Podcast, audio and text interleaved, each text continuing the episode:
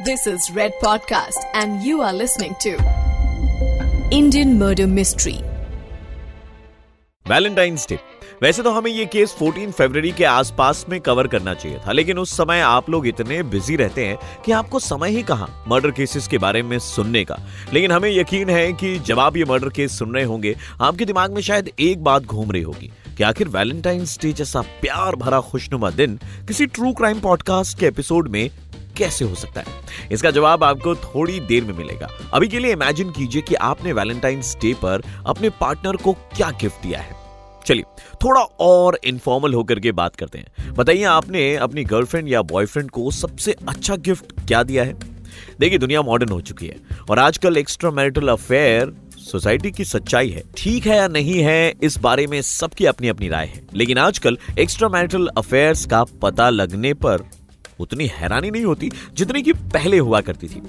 तो क्या मैं ये सवाल कर सकता हूँ कि आपने अपने एक्स्ट्रा मैरिटल अफेयर वाले पार्टनर को सबसे अच्छा गिफ्ट क्या दिया है? ये सवाल मेरी टीम ने कई लोगों से पूछा। किसी ने बड़े वाला टेडी बियर दिया है, किसी ने लग्जरी कार किसी ने महँगा फ़ोन तो किसी ने फॉरेन टूर फिर एक भाई साहब मिल गए। जिन्होंने कहा कि उन्होंने अपनी एक्स्ट्रा मैरिटल अफेयर वाली गर्लफ्रेंड को वैलेंटाइंस डे पर सबसे प्यारा गिफ्ट दिया था। वो प्यारा गिफ्ट था अपनी एग्जिस्टिंग वाइफ को डिवोर्स पेपर्स भेजना। काफ़ी स्पेशल और यूनिक गिफ्ट आइडिया था। है ना? यह सुनने में मज़ाक लग रहा होगा। शायद आप लोग भी कुछ वियर्ड गिफ्ट्स आइडिया सोच रहे होंगे। लेकिन सोचिए कि क्या कोई किसी को वैलेंटाइंस डे के गिफ्ट में किसी की लाश दे सकता है?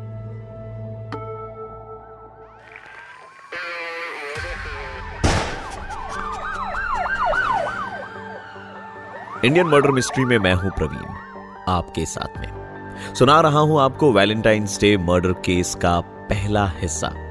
आइए, शुरू करते हैं। तारीख थी 23 अक्टूबर 2018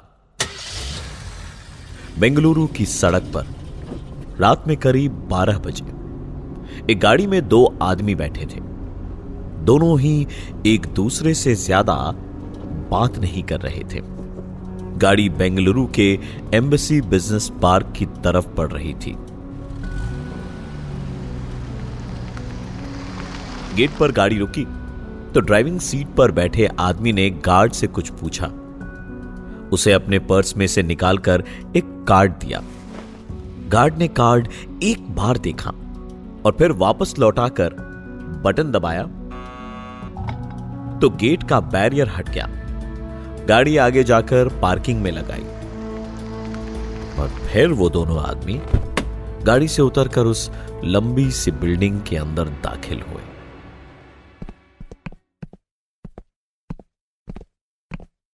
रिसेप्शन पर उन दोनों में से एक आदमी ने इंक्वायरी की और फिर उसे भी अपने वॉलेट से निकालकर अपना कार्ड दिखाया।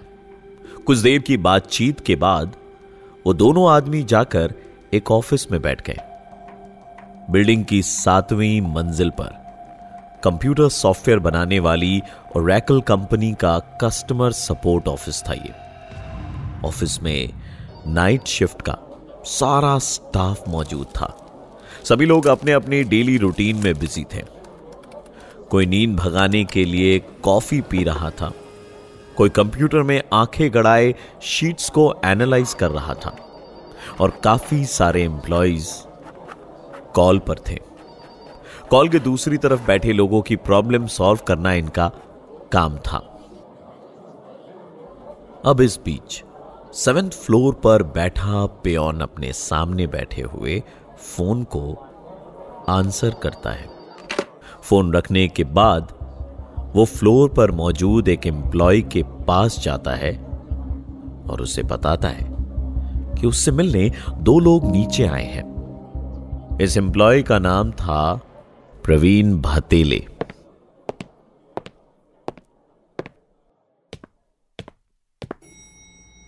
लिफ्ट में घुसने के बाद, एक के बाद एक फ्लोर गुजरते जाते हैं और प्रवीण इस सोच में नीचे जा रहा था कि आखिर इतनी रात में उससे मिलने ऑफ़िस में कौन आया है।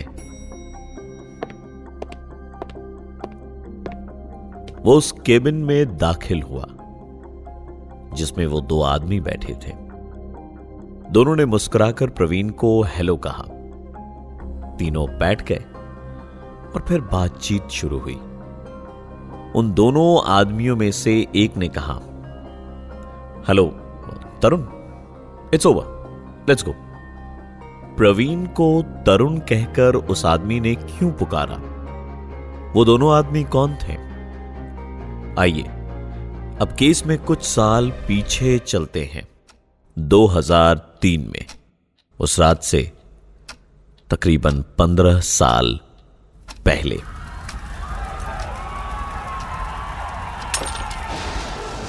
गुजरात का अहमदाबाद शहर। साल 2002 में हुए राइट्स के बाद गुजरात किसी तरह संभलने की कोशिश कर रहा था और सभी लोग अपनी लाइफ को नॉर्मल होते देखना चाहते थे। केसेस चल रहे थे। पुलिस इन्वेस्टिगेशन जारी थी और हर दिन नए नए केसेस सामने आ रहे थे। Crime percentage was at an all time high in Gujarat December 2002 में तरुण धनराज और सजनी की शादी हुई थी। अरेंज मैरिज थी, जिसमें तरुण और सजनी दोनों की ही मर्ज़ी शामिल थी। तरुण धिनराज असल में केरला का रहने वाला था और गुजरात में पीटी टीचर के तौर पर काम करता था। उसकी पत्नी सजनी एक बैंक में काम करती थी। दोनों की ही उम्र उस समय लगभग 23 से 25 साल के बीच थी। सजनी और तरुण दोनों की ही फैमिलीज़ केरला से थी। सजनी की फैमिली नौकरी की तलाश में केरला से अहमदाबाद आई और तरुण की फैमिली पहले केरला में थी। फिर वो कुछ साल मध्य प्रदेश में थे। तरुण के पिता भी एमपी के एक स्कूल में पीटी टीचर ही थे। तरुण के भाई को अहमदाबाद में एक नौकरी मिली तो तरुण भी उसके साथ अहमदाबाद आ गया और एक स्कूल में पीटी टीचर और वॉलीबॉल कोच के तौर पर काम करने लगा। तरुण और सजनी अपनी ज़िंदगी की शुरुआत कर रहे थे।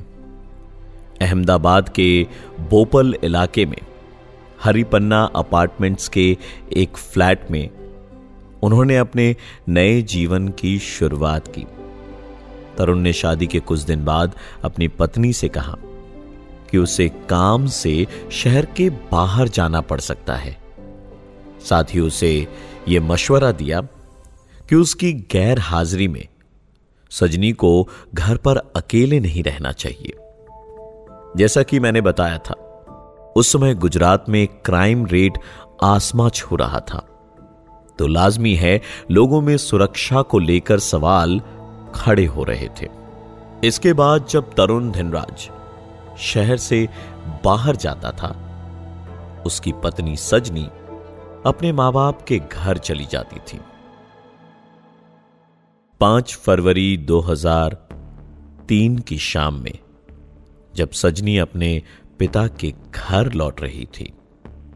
तो उसने अपने पिता से गाड़ी में पेट्रोल भरवाने के लिए पैसे मांगे।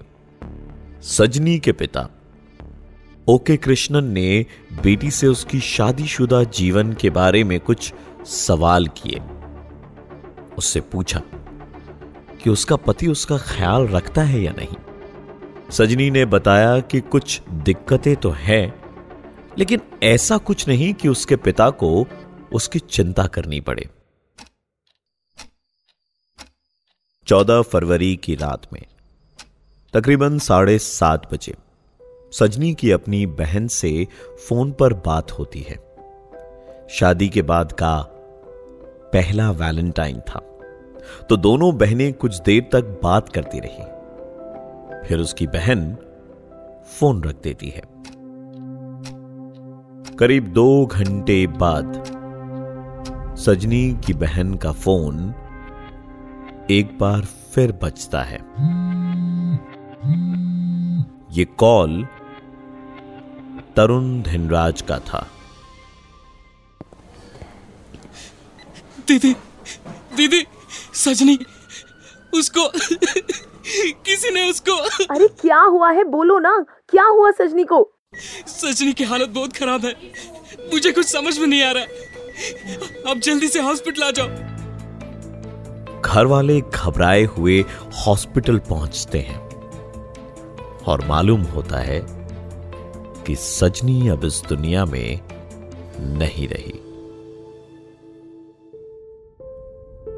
पुलिस इन्वेस्टिगेशन में मालूम होता है कि घर में चोरी की वारदात को अंजाम देते समय सजनी को लुटेरों ने मार डाला।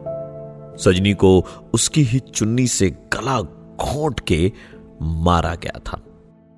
आखिर आखिर- अपने आप को। आखिर मेरे साथ ही क्यों? तरुण धिनराज सजनी का पति इस हादसे के बाद सदमे में था। वो बेकाबू होकर पागलों की तरह रो रहा था। पुलिस ने इन्वेस्टिगेशन करी और उसमें सामने आया कि तरुण धनराज के घर से कुछ गहने और कैश मिसिंग थे। तरुण का डर सच में बदल गया था और सजनी के परिवार वाले भी टूट गए थे। तरुण रो रोकर बेहाल हो गया था। जब सजनी का अंतिम संस्कार होना था, तब तरुण की हालत रो रोकर इतनी खराब हो चुकी थी कि वो चिता को आग भी नहीं दे पाया था। सजनी के भाई ने उसकी चिता को आग दी। तरुण की हालत इतनी बिगड़ गई कि उसे हॉस्पिटल में एडमिट करवाना पड़ा। शायद शायद वो ये सदमा बर्दाश्त नहीं कर पा रहा था। उधर पुलिस कल्प्रिट्स को पकड़ने के लिए दिन रात एक कर चुकी थी। पोटेंशियल सस्पेक्ट्स का राउंड अप किया गया और सस्पेक्ट्स की लिस्ट लंबी होती गई। लेकिन ना कोई लीड हाथ लग रही थी और ना ही किसी पर शक जा रहा था। फिर एक दिन ओके कृष्णन, यानी सजनी के पिता ने एक पुलिस इंस्पेक्टर को अपनी बेटी के साथ हुई उस बातचीत का ज़िक्र किया, जिसमें उसने पेट्रोल भरवाने के लिए पैसे मांगे थे। पुलिस का शक पहली बार तरुण पर गया। तरुण से पूछताछ करने के लिए पुलिस की टीम हॉस्पिटल पहुँची।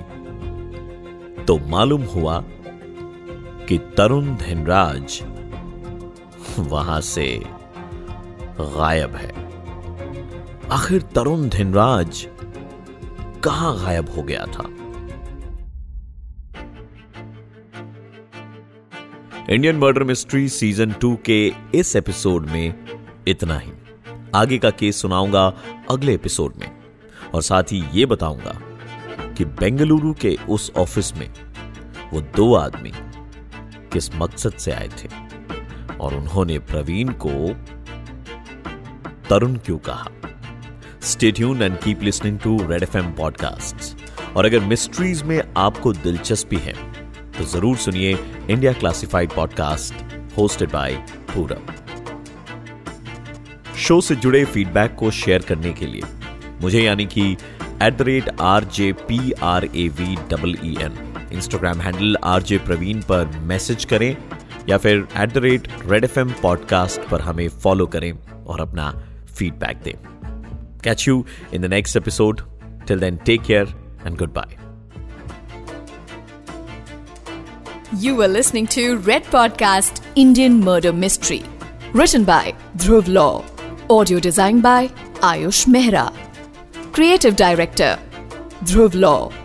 Send your feedback and suggestions right to us at podcast at redfm.in.